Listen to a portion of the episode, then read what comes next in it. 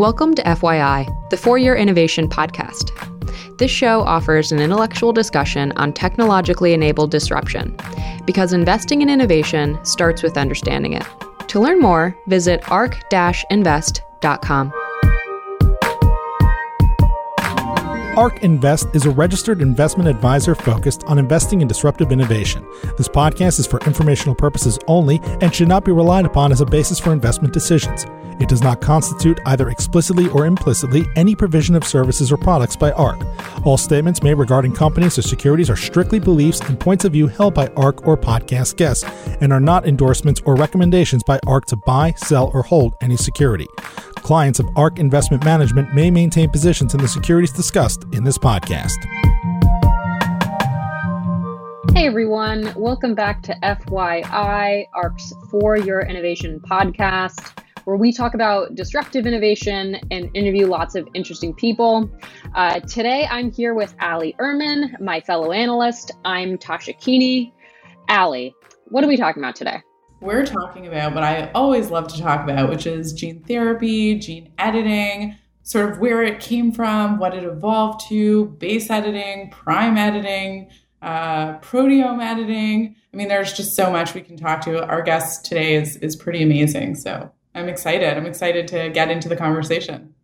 Okay, so editing of all kinds. And why do we care so much about gene editing? Why are we always talking about it? Yeah. So, first of all, it could potentially cure disease, which could be huge. We've seen some really interesting data come out, from CRISPR Therapeutics and others that sickle cell anemia and beta thalassemia could potentially be cured by a gene edit, which is really, really exciting.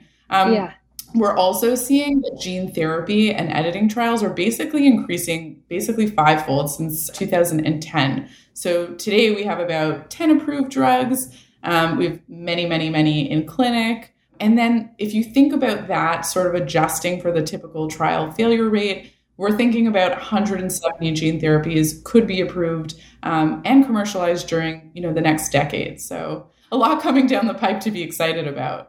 Wow. Okay. So that's, you said 10 today, over 100 within the next decade. So today you spoke with David Liu. Tell me more about this guest. Okay, so first of all, I would say that he is one of the most prolific inventors and scientists of our generation for sure, maybe ever. One of my personal heroes. I mean, you can't even describe this guy in 2 minutes. So I'm just going to do the bare minimum and encourage everyone to look him up online. He does a great tour of his lab in a video. So encourage everyone to check it out and just see how cool and innovative he is, even within his own lab. But just super briefly, he's vice chair of the faculty at the Broad Institute of Harvard and MIT.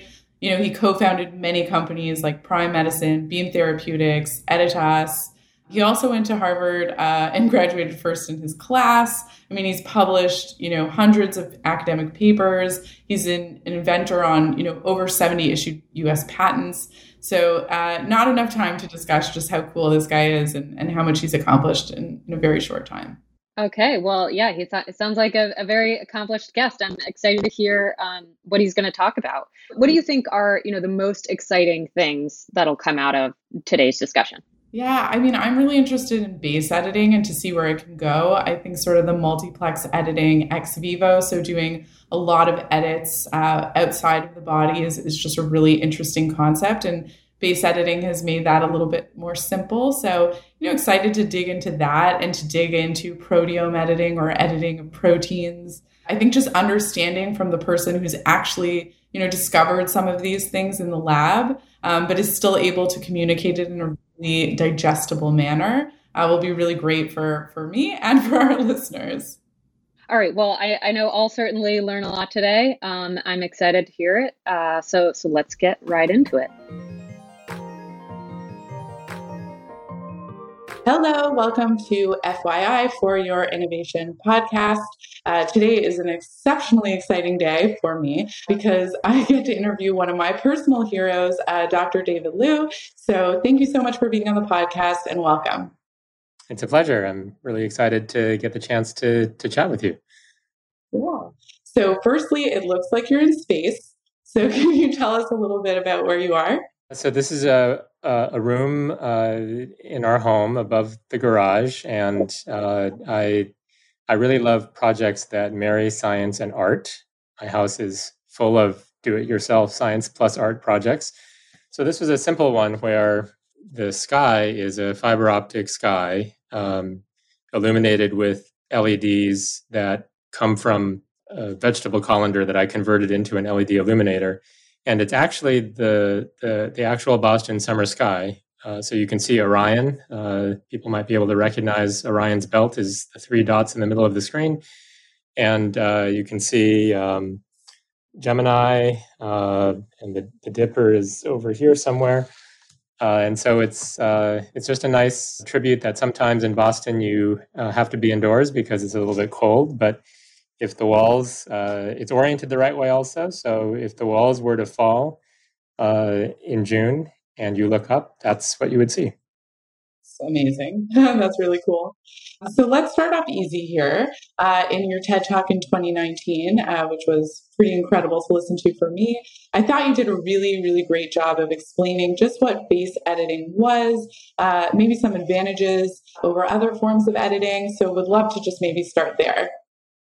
Yeah, sure. So base editing is a strategy for changing the genome that builds on the seminal work that Jennifer Doudna and Emmanuel Charpentier and Fun Zhang and George Church and Verghese Sixness and many others contributed to in discovering and developing the ways that CRISPR agents can sequence specifically bind to DNA. And of course, the work of many researchers before them in using zinc fingers and tail arrays to also bind DNA in a sequence programmable manner. But with base editors, instead of binding or cutting the DNA, which is what CRISPR-Cas9, zinc finger nucleases, and TALENs all do, instead of cutting the DNA double helix, cutting the chromosome into two pieces, base editors instead perform chemistry on an individual DNA base at the target site in a living cell and convert one base to another base. So base editors actually rearrange the atoms in one DNA base, like C, to become instead a base that looks like T. Or they rearrange the atoms in an A to instead become a base that pairs like G.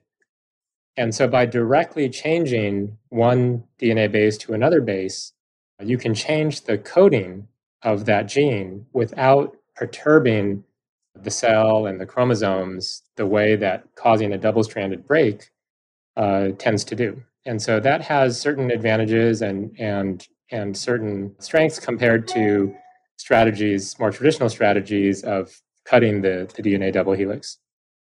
So would one of those advantages be off-target edits? Yeah, I think there are a variety of different strengths of various gene editing platforms. One of the strengths of a base editing platform is we can make specific changes from one sequence to another sequence without generating a mixture of uncontrolled products, byproducts. And what many people may not realize who aren't in the field of gene editing is when you use molecular scissors like CRISPR-Cas9 to cut a DNA double helix, to cut a chromosome into two pieces, the cell's reaction in most cases is to try to get those ends back together, but that process can occasionally make mistakes. If it doesn't make mistakes, you end up with the starting sequence that you began with, and then the scissors can cut it again. So eventually you get to products that have these mistakes, these insertions and deletions of different numbers of DNA letters. But the thing is, we can't control what those indel, as they're called, those indel byproducts are. So for that reason, when you cut DNA, when you use CRISPR-Cas9, most of the applications, and right now all of the 43 clinical trials using CRISPR, they're all using them in a way to disrupt genes, because making these uncontrolled insertions and deletions at a target site is a great way to disrupt a gene. But for most human genetic diseases, you need to precisely fix a gene in order to have anticipated therapeutic benefit, as opposed to disrupting the gene. Now, for some diseases, there are very clever ways you can disrupt a gene to help a patient. Sickle cell anemia, sickle cell disease is one of the most famous, where thanks to the fact that we're born with redundant hemoglobin genes, we have a set of fetal hemoglobin genes that produce our hemoglobin when we were in utero. And then we have a set of adult hemoglobin genes that around the time of birth begin to take over for our fetal hemoglobin genes.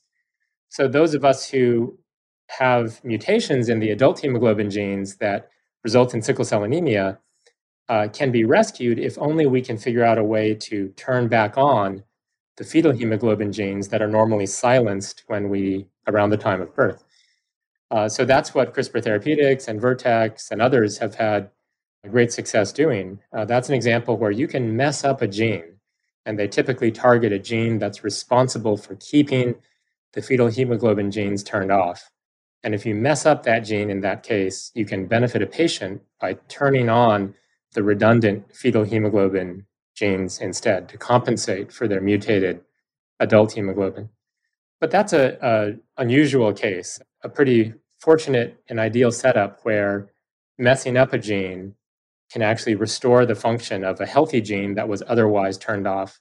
And unfortunately, in genetic diseases, there aren't that many cases where such a situation exists. And so how does prime editing factor into all this? Do you see some major advantages or challenges that prime editing will have in comparison to BASE and CRISPR-Cas9?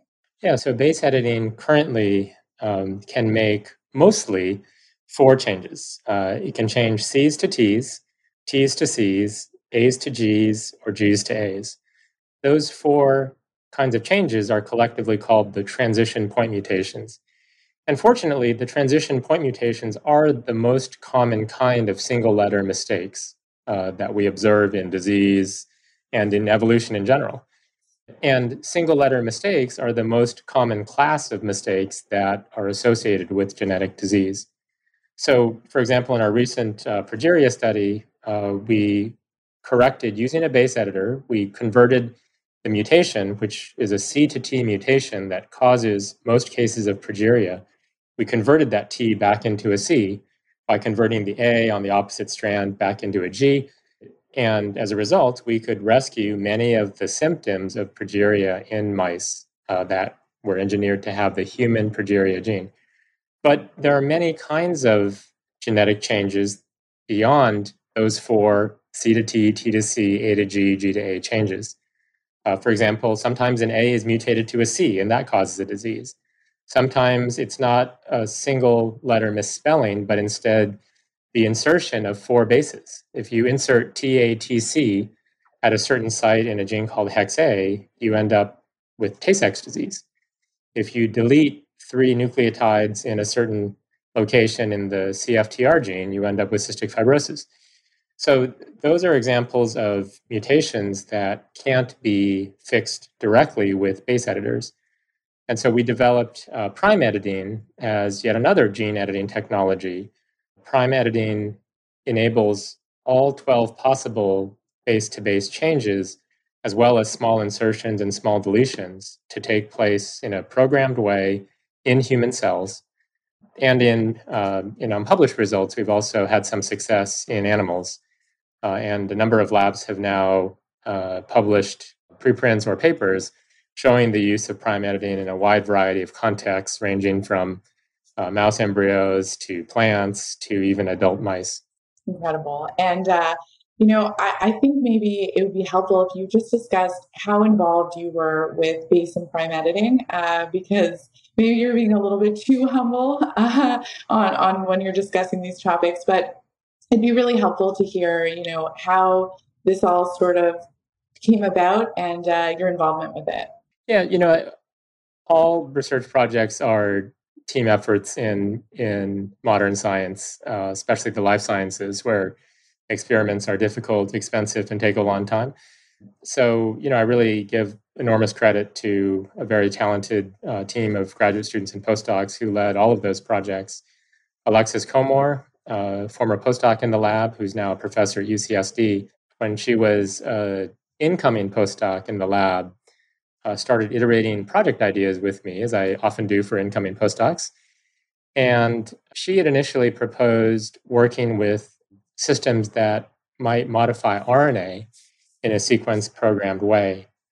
And the brainstorming that we had, the email dialogue that we had, stimulated some thinking about what seems to be increasingly a major problem facing the gene editing field. Namely, gene editing was getting very good at disrupting genes by cutting them. But when I looked at many, many genetic diseases, the answer was clearly, well, it's not obvious how you would mess up the gene to benefit the patient. We need to precisely change one base pair to a different base pair in order to fix the disease. Or perhaps we need to install that mutation in order to study the disease and ascertain the relationship between the mutation and the disease. So all of those considerations led us to focus instead on how important it might be, how impactful it might be to change a single base pair to a different base pair without cutting the DNA double helix. And that was really the start of base editing.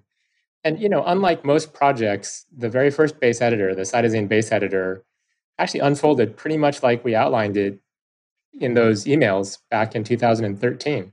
We imagined taking advantage of the fact that CRISPR-Cas9 can unwind DNA, because the enzymes that do most of these chemical reactions on the bases, at the time, all of them that were known to convert C into something that looks like T, required single-stranded DNA. Since then, Joseph Mogus, the University of Washington, discovered one that works on double-stranded DNA, which we turned into the first mitochondrial base editor, as a side story. But the recognition that CRISPR-Cas9 was well-suited to unwind DNA in a way that would facilitate doing a chemical reaction on an individual DNA base was really the start of Alexis's postdoc project.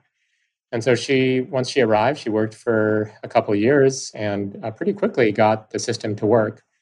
And then the adenine base editor, which is especially important because it turns out that the conversion of A's to G's and T's to C's would correct about half of known pathogenic single-letter mistakes. That was led by a former postdoc, Nicole Gaudelli, who's now at Beam Therapeutics. Nicole bravely took on this project of trying to basically develop a new class, a second class of base editor, that instead of converting C's to T's and G's to A's, would do the opposite, would convert A's to G's and T's to C's. And the challenge with her project is, unlike the cytosine base editor, where we could borrow an enzyme from nature that we already knew would convert C into a base that looked like T, there was no such enzyme that would convert A into a base that looks like G in DNA. And so Nicole bravely agreed to break one of the rules in the lab, which is you don't start a project if step one of the project is we have to evolve a whole protein just to get started. And she agreed to try to evolve the first deoxyadenosine deaminase. That is an enzyme that would convert A into a base that looked like G in DNA instead of in RNA or in free-floating A.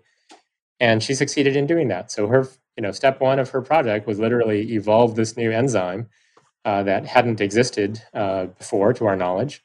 And she did, and then she beautifully integrated it through a lot of fits and starts and a lot of careful analysis into a mammalian cell base editing architecture. And then she also succeeded in developing this engineered molecular machine that now can find a target base pair, an AT base pair, and convert it to a GC base pair quite cleanly in human cells at positions that we specify. And that adenine base editor is now the basis of a number of both therapeutic and research programs in industry and in academia. And then with prime editors, had the benefit of another former postdoc in the lab, Andrew Anzalone. He's now at Prime Medicine. You can see this trend where many of the postdocs in my lab that I always thought from the beginning, based on their interests, would end up in academia, instead realized the excitement and the potential of science that they developed in the lab, and instead decided to be one of the early employees in a company founded to bring that science to patients. And so Andrew Anzalone interviewed as a prospective postdoc. He was an MD PhD student, did research in Virginia Cornish's lab at Columbia. And in his interview with my, rather discerning group, shall we say, they normally really kick the tires on postdoc candidates, I encouraged Andrew to present an idea, which he talked to me in our one-on-one meeting just 30 minutes before his group meeting presentation. And his idea was basically the essence of prime editing, was his thought that perhaps you could take a freshly nicked piece of DNA, grab that nicked 3' end, and use it as a substrate for reverse transcription. In other words, directly copy from RNA onto DNA the bases that you wanted to add to that target DNA strand, all in a living human cell. At the time, it sounded pretty far-fetched, but none of the steps sounded crazy. Just the project by itself would require 4 or 5 almost crazy things to go right. So there was a lot of skepticism, but I thought, I thought that the impact could be high enough that it was worth taking the risk. So I made him an offer. I was fortunate that he came, and then Andrew, I think this will be in the lore of our lab forever. He got the project to work in a frighteningly short period of time for something that looked on paper to be one of the most difficult projects in the lab. So from the time he arrived to the time we submitted the paper was only 1 year. And I think 7 or 8 days. And so, I made this sort of joke during the Cold Spring Harbor meeting in which I gave the very first presentation to the world about prime editing. At the end, I just was acknowledging everybody and sort of ad-libbed once I got to Andrew that I was looking forward to seeing what he'll do in the second year of his postdoc. So Andrew was totally amazing. And, all of these 3 projects, even though I'm highlighting the people who led those projects, they all ended up with 6 to 12 people from the lab contributing. And that's really been one of the most important aspects of our lab, is that people are largely chosen and are encouraged to develop on the basis of how well they work with others. And people really work not only very hard, but they work to try to maximize everyone else's success, not just their own. Yes, and strong leadership also helps. But, it's interesting you brought up the companies and, leveraging that expertise to come to the companies, which is really interesting. Also, the structure in general of your companies and how many you're involved in is pretty spectacular. You must be very busy. So, an interesting example is that Beam has a stake in Prime. So John Evans, Beam CEO, of course, was the interim CEO for Prime, and they can really use each other's and leverage each other's technologies and expertise. So I'm curious to know, as we see the field kind of evolving, there seems to be different camps in terms of how each company will interact together, especially with one founder that they all have in common. So could you ever see yourself maybe doing sort of an umbrella company with a few subsidiaries that can all, share their IP and expertise? Or do you think, as you continue to build up your company portfolio, they would all be sort of separate entities? Since I don't provide the financing for these companies, my own plans for how they're set up may not be as relevant as your question seems to imply. But in the case of Beam and Prime, it was a really interesting situation, because once Andrew started getting results in mammalian cells, I think everybody in the lab knew that something special was happening. And one of my fears, frankly, one of the downsides of that excitement was, I remember in the summer of 2019, spending a lot of sleepless nights wondering what the impact would be on Beam, on the patients that Beam was very, very well poised to help. Beam was and continues to do great science. They have terrific people, including a number from my lab. And, knowing exactly kind of the considerations you described, I started to think about what would the best way be to bring prime editing to patients in a way that was synergistic with rather than competitive with base editing and Beam. You know, I think the first decision I made is, well, if we end up creating a prime editing company, we should do so by involving the same board members, basically, of Beam, so that we can make sure that the patients that are already poised to benefit from base editing wouldn't be impeded in any way, wouldn't have the progress on the development of their therapeutics slowed down or distracted in any way by prime editing, but instead there could only be benefit. And so with the help of the Beam investors, the Beam board, Arch, F Prime, GV, we set up Prime Medicine to really be sort of a sister company, where, as you point out, Prime actually had interim management from Beam. I think the leaders at Beam have been fantastic, incredibly respectful of the science, but also very skillful on the business side. And as a result, from the get-go, a relationship was set up where Prime and Beam would benefit each other. And the nature of their agreement, which I think people can read, it's public, or at least aspects of it are public, is really designed to maximize the chance that patients benefit from both base editing and prime editing, and that the companies don't expend resources either fighting each other or wasting resources doing redundant things, knowing that in the end, only one therapeutic for a particular disease might be the best, or even worse, simply spending hundreds of millions of dollars to learn the same delivery or manufacturing expertise that is such an important and sometimes overlooked aspect of the gene editing industry.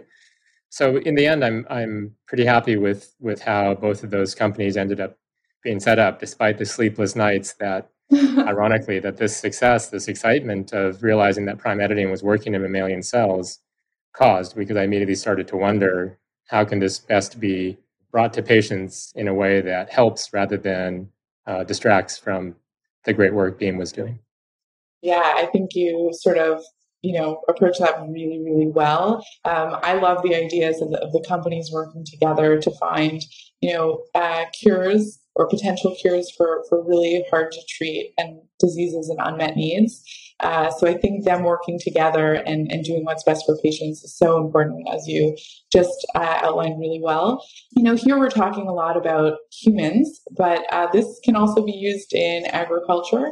So just curious, I haven't seen anything in terms of pipeline, if that's something that you're interested in or, going after in terms of the companies or just personally, but even when you mentioned, this guy in your room there, it's something that obviously seems very passionate to you. So I'm just curious if that's something you're thinking about, either from a company perspective or a side hobby. Yes. So with the caveat that I know almost no plant biology, at least by plant biologist standards, I think genome editing in agriculture is poised to have a major impact.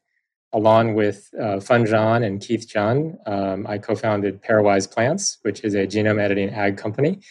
It's based in North Carolina, and they are using these new technologies, including base editing, to create more nutritious or more hardy crops. And I think they have some exciting developments. I'm not sure what's been publicly announced, so I'll refrain from going into details. But, I think it's easy to anticipate that genome editing genome edited crops may actually be the first accessible product of gene editing for much of society, faster than genome editing therapeutics, because the timelines are a little bit different, even though it's not trivial to bring a new crop to market, for sure. Right. That's fascinating. I actually did not know about that company, so thank you.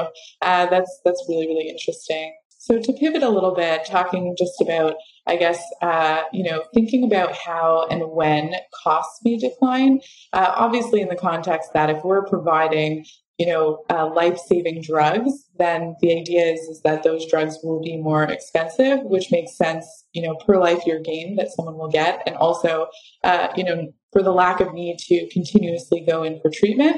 But if you think about costs declining eventually, which will likely happen, you know, at ARC, we typically think about it from a Wright's Law perspective, which is just a framework to forecast cost declines. And obviously without using any specific calculations, you know, not putting you on the spot, but, you know, how quickly do you think that costs are really going to decline for gene therapy or gene editing? And do you think this will happen in a way that therapies can become more democratized?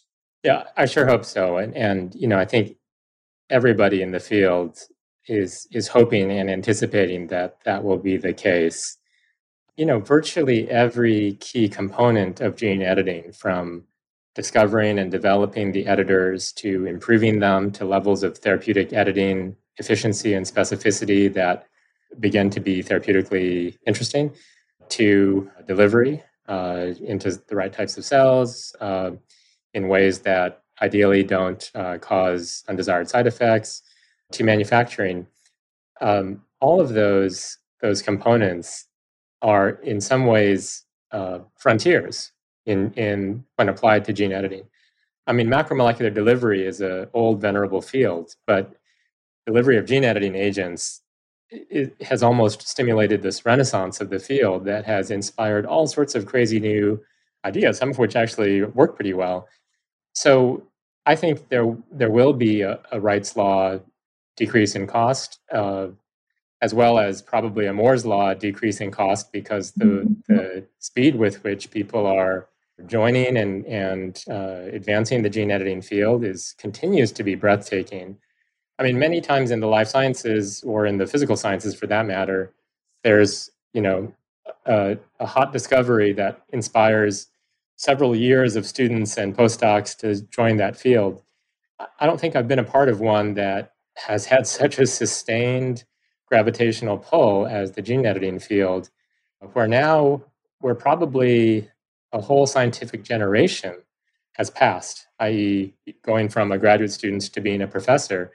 And yet the desire is as strong as ever, the interest is as strong as ever to continue to advance that field. So the rate of progress is stunning, shows no sign of letting up. And, you know, I think all of us would be incredibly disappointed, and frankly would I think refocus our efforts to make sure this doesn't happen if it started to look like any of the therapeutics that might come from the gene editing revolution would only be able to serve a small number of incredibly wealthy patients. That would be, I think, a devastatingly bad outcome. So I'm optimistic that because of Wright's Law, Moore's Law, and the ingenuity and the hard work of everybody in academia and in industry that's working in this space, that we will see the second and the third and the fourth gene editing therapeutics, whether it's from CRISPR nucleases or from zinc finger nucleases for that matter, or from base editors, or from prime editors, or from mitochondrial tail-based base editors. I think we'll see the nth example of those come at much reduced cost to development, and therefore cost to the patient than the initial examples. Yeah. You know, gene editing and gene therapy, it's so exciting. We did some research where we looked through clinicaltrials.gov. You know, we noticed that gene therapy and editing trials have increased about fivefold since 2010. So that, you know, based on our estimation, would be roughly 170 gene therapies that are likely to be approved and commercialized during the next decade. Obviously, a massive increase to what was previously done. So, you know, I'm curious to know if you think that gene therapy and gene editing could be a sort of a dominant form of therapy, and if they could ever kind of replace the small molecules or biologics of the world. In some cases, I would agree with that. Of course, it's important to appreciate that for the most part, gene therapies and gene editing therapeutics are only poised to benefit conditions that have a strong genetic origin. And, you know, there are many conditions. If you think of all the drugs you've taken in the past month, not insinuating anything, but, you know, there are probably things like you took Advil, which has nothing to do directly with a genetic mutation, probably. So I think there will always be a need for small molecule therapeutics that can uniquely address some conditions, some diseases that may not be appropriate or may not be possible to address with gene editing or or gene therapy. Here I'm using gene therapy to refer to gene augmentation therapy, where you're providing extra copies of a healthy gene. But I agree with your overall assessment that it, I think, would shock nobody if a substantial fraction of new drug approvals in the coming decades were gene editing and gene therapy drugs, since they represent such a large fraction of investment and of activity in the life sciences right now. And of course, the need is urgent, because for the vast majority of the initial indications that companies are pursuing in these areas, there is no effective treatment known. So thinking about your early work, I only know it from the amazing papers you publish, but thinking about, you know, I've seen papers from Science and Nature and discussing, you know, using DNA for chemical synthesis. I haven't seen too much follow-up on this. I'm just curious, have you moved more towards just focusing on gene editing, or are we going to see more about DNA for chemical synthesis in the future? Yeah, so we continue to do DNA templated synthesis, to use it to discover bioactive small molecules, some of which have relevance at least as probes, if not as therapeutic leads. And more recently, we're using that platform to evolve sequence-defined synthetic polymers that have really interesting binding or even catalytic properties. So evolving non-natural catalysts that, just like proteins, can fold into specific three-dimensional shapes that catalyze chemical reactions, but are not made of proteins and have side chains that we entirely specify with a genetic code that we entirely specify. That's one of the project areas that we're working on in that side. So the lab continues to have three subgroups, of which one is DNA templated synthesis, DNA encoded chemistry of both small molecules and synthetic polymers, the second of which is protein evolution and protein delivery, and the third of which is gene editing. It's just that, you know, as is often the case in the life sciences these days, gene editing seems to have an unusual gravitational pull. But I've seen this before, so you know, I've learned to allow students to vote with their feet, to follow their interests. But there have been times in which our DNA templated chemistry subgroup was by far the largest of the three. There have also been times in which, years in which our protein evolution subgroup was by far the largest of the three. So I think one of the great benefits and privileges of being an academic is you get the opportunity to work with these incredibly talented students who stay the same average age every year, even as I get older and more senile. And you have the freedom to really allow them and yourself to follow your curiosity. I think DNA-encoded chemistry and synthetic small molecule discovery, synthetic polymer discovery, will always be super interesting and potentially quite impactful. But you're right that right now the plurality, not the majority, but the plurality of students and postdocs in the group are interested in gene editing in the lab. That said, other subgroups within our lab have really benefited the gene editing subgroup. So our protein delivery and protein evolution subgroups and the techniques that they've developed have been repeatedly used by the gene editing folks. So all of our current base editors, Cas proteins, and even some of our new unpublished prime editors have been evolved in the laboratory and are now quite different than the versions we initially reported. So there's a lot of synergy between different areas that will keep emphasizing to me the importance of maintaining, you know, a diverse research portfolio and not simply researching only in one narrow slice of gene editing, for example. Yeah, and you mentioned, you know, Andrew went from his project basically took a year to the first paper, which is so exceptionally fast. So definitely a lot of interesting stuff coming out of your lab and interesting students with really good leadership, obviously.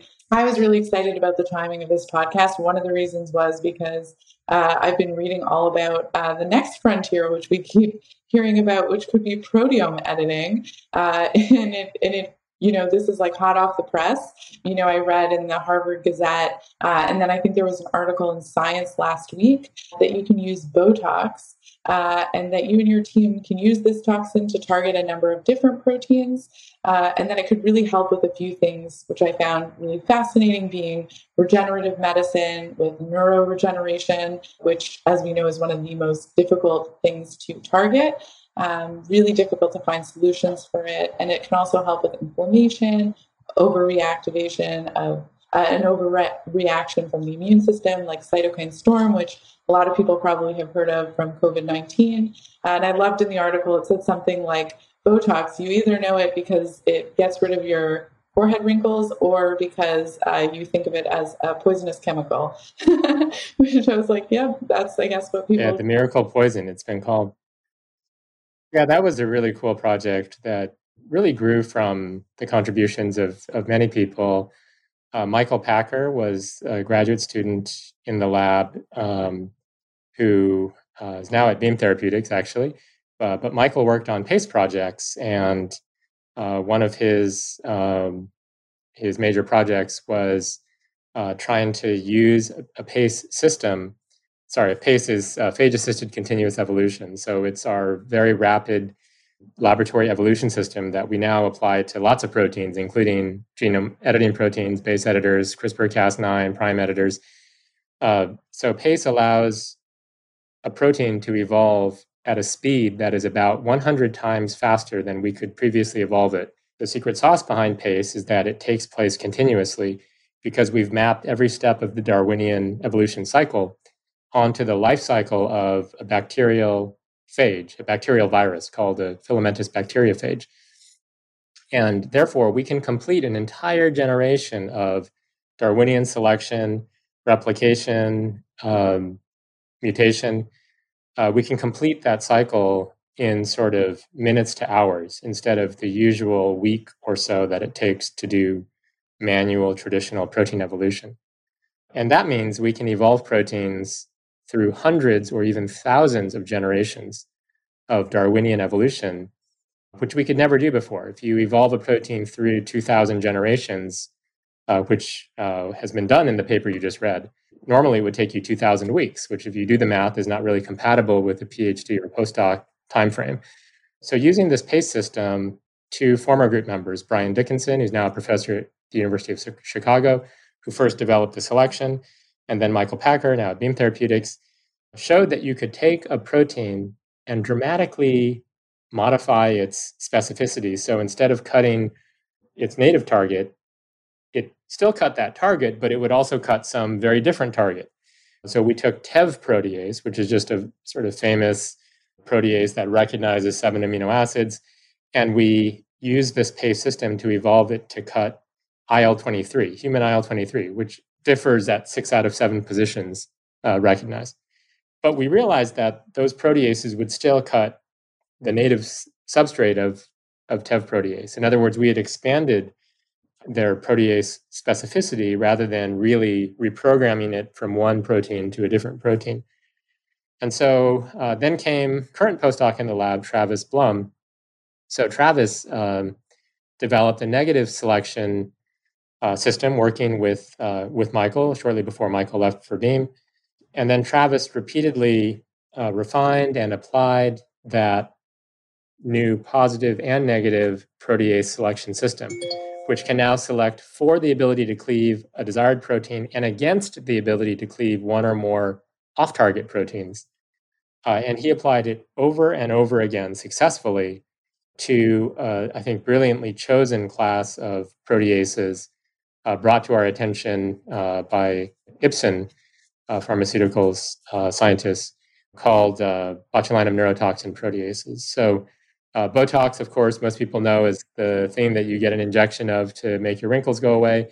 It's actually used as a therapeutic to treat a variety of conditions. But it's remarkable because Botox has a light chain and a heavy chain. They come together to form the toxin protein.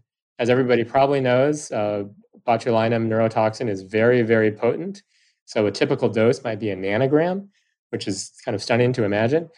The light chain does the protein cleavage. That's the protease. The heavy chain self-delivers into neurons.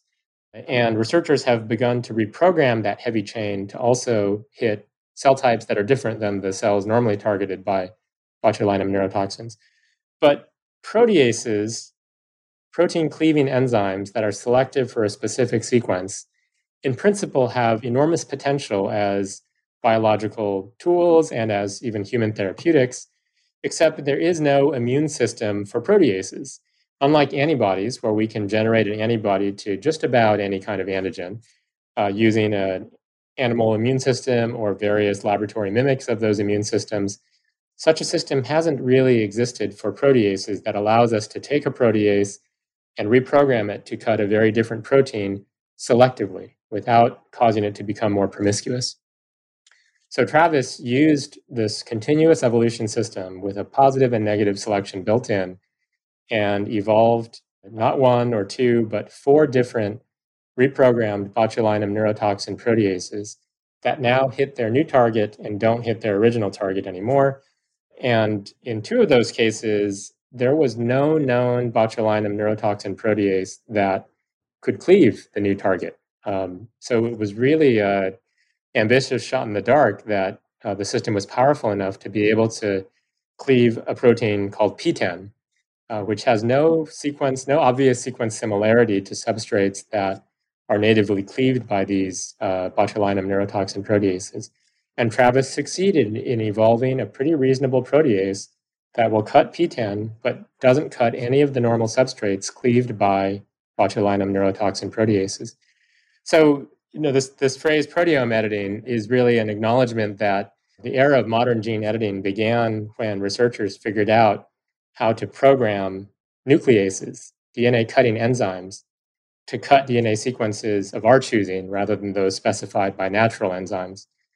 And so while it's quite different and admittedly, it's really an apples and oranges analogy, but the idea of being able to now program proteases to selectively cleave proteins of our choosing rather than the protease substrates that are normally chosen by naturally occurring enzymes raises all sorts of interesting possibilities, since virtually any disease and really any biological process you can think of probably has at some critical point, a protein where if you could selectively cut that protein or activate it, something you can do with a protease, or change where it is in the cell, or change its lifetime, change its post-translational modification state, that you could imagine at least a way where that protein cleaving event could interfere with, modulate that biological process in a way that might benefit a patient. So, you know, it's a very early days. We've repeatedly demonstrated that this platform can reprogram botulinum neurotoxin proteases to be selective, yet to cut new proteins. But what we do with it, and we, I mean the scientific community, not just our lab, remains to be seen and is, I think, one of the more exciting aspects of thinking about it in terms of what if we could actually cut some significant fraction of different proteins in the human proteome. In some respects, it's actually an easier problem than gene editing because there are fewer protein sequences than there are DNA sequences. And the math of specificity of recognizing a specific protein in the human proteome, I think tends to be a little bit more favorable than the math of recognizing a single site in the human genome. But it's, you know, it's part of why I love being a professor. There's all sorts of crazy ideas now we can imagine doing with this system, which, you know, at the time that Travis was in the thick of it, trying to refine the system and then use it over and over again to make sure that it wasn't just a fluke that his first or his second or even his third success worked, was probably a lot of hard work. I mean, it was a lot of hard work. And now to be able to have fun with it and imagine what we might be able to do with it and what other labs might be able to do with the system is really exciting. So you're a little bit busy between base editing, prime editing, you know, now proteome editing. It's really inspiring. So in addition to being, you know, in my mind, one of the most prolific scientists, you know, definitely of our time, maybe forever, you also have co-founded Editas, Medicine, Beam Therapeutics, Prime Medicine. How do you divvy up your time and sort of how involved are you in the companies in the day-to-day? Yeah, so I'm not an employee of the companies, of course, and I am careful to maintain a necessary firewall between what my lab does and what the companies do, as all my institutions require and as is common sense. But I care deeply about making our science transition from the pages of a journal to some kind of societal benefit, whether it's more nutritious crops or new medicines for diseases that can't be treated otherwise.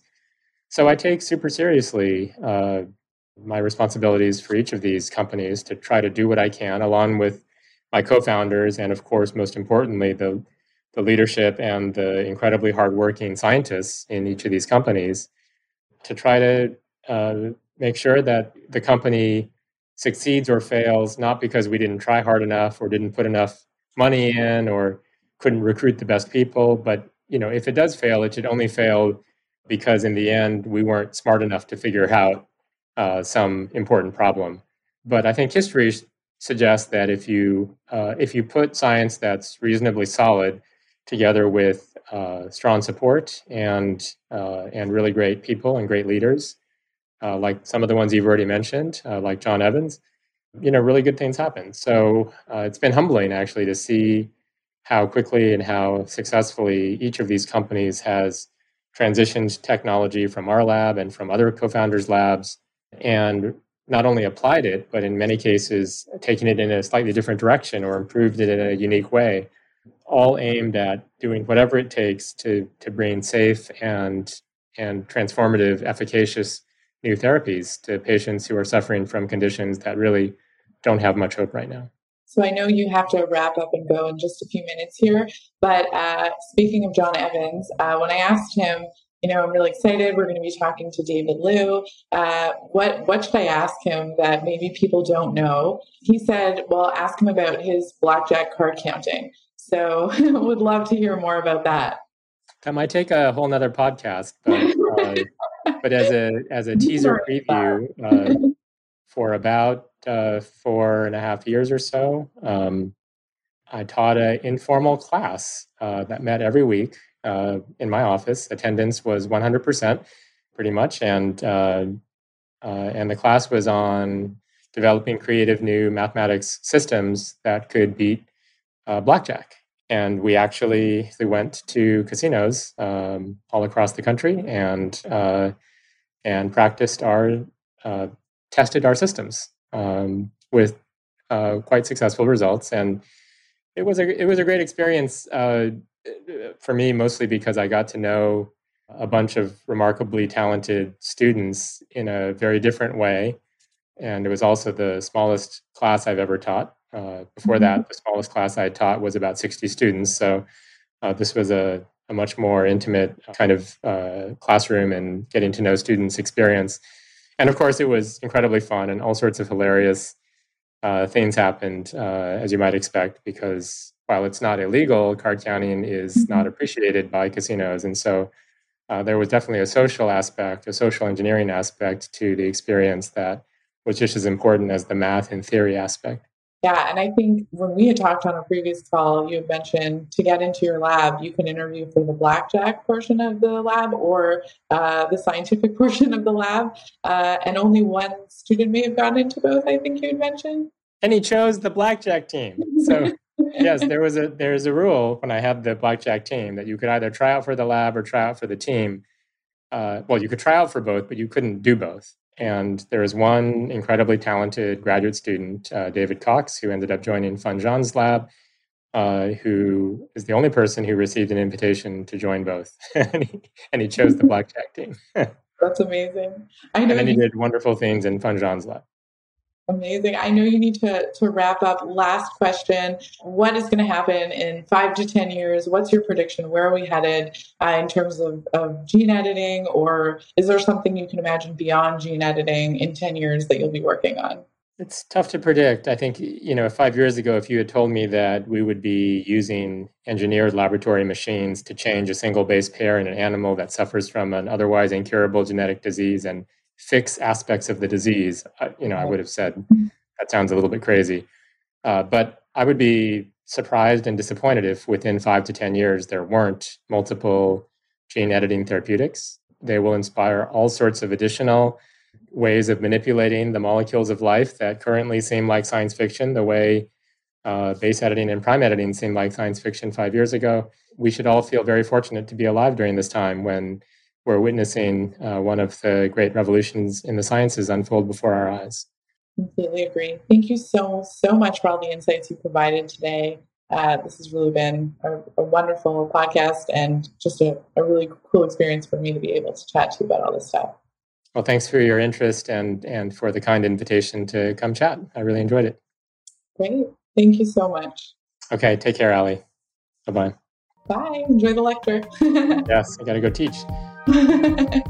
ARK believes that the information presented is accurate and was obtained from sources that ARK believes to be reliable. However, ARK does not guarantee the accuracy or completeness of any information, and such information may be subject to change without notice from ARK. Historical results are not indications of future results. Certain of the statements contained in this podcast may be statements of future expectations and other forward-looking statements that are based on ARC's current views and assumptions and involve known and unknown risks and uncertainties that could cause actual results, performance, or events to differ materially from those expressed or implied in such statements.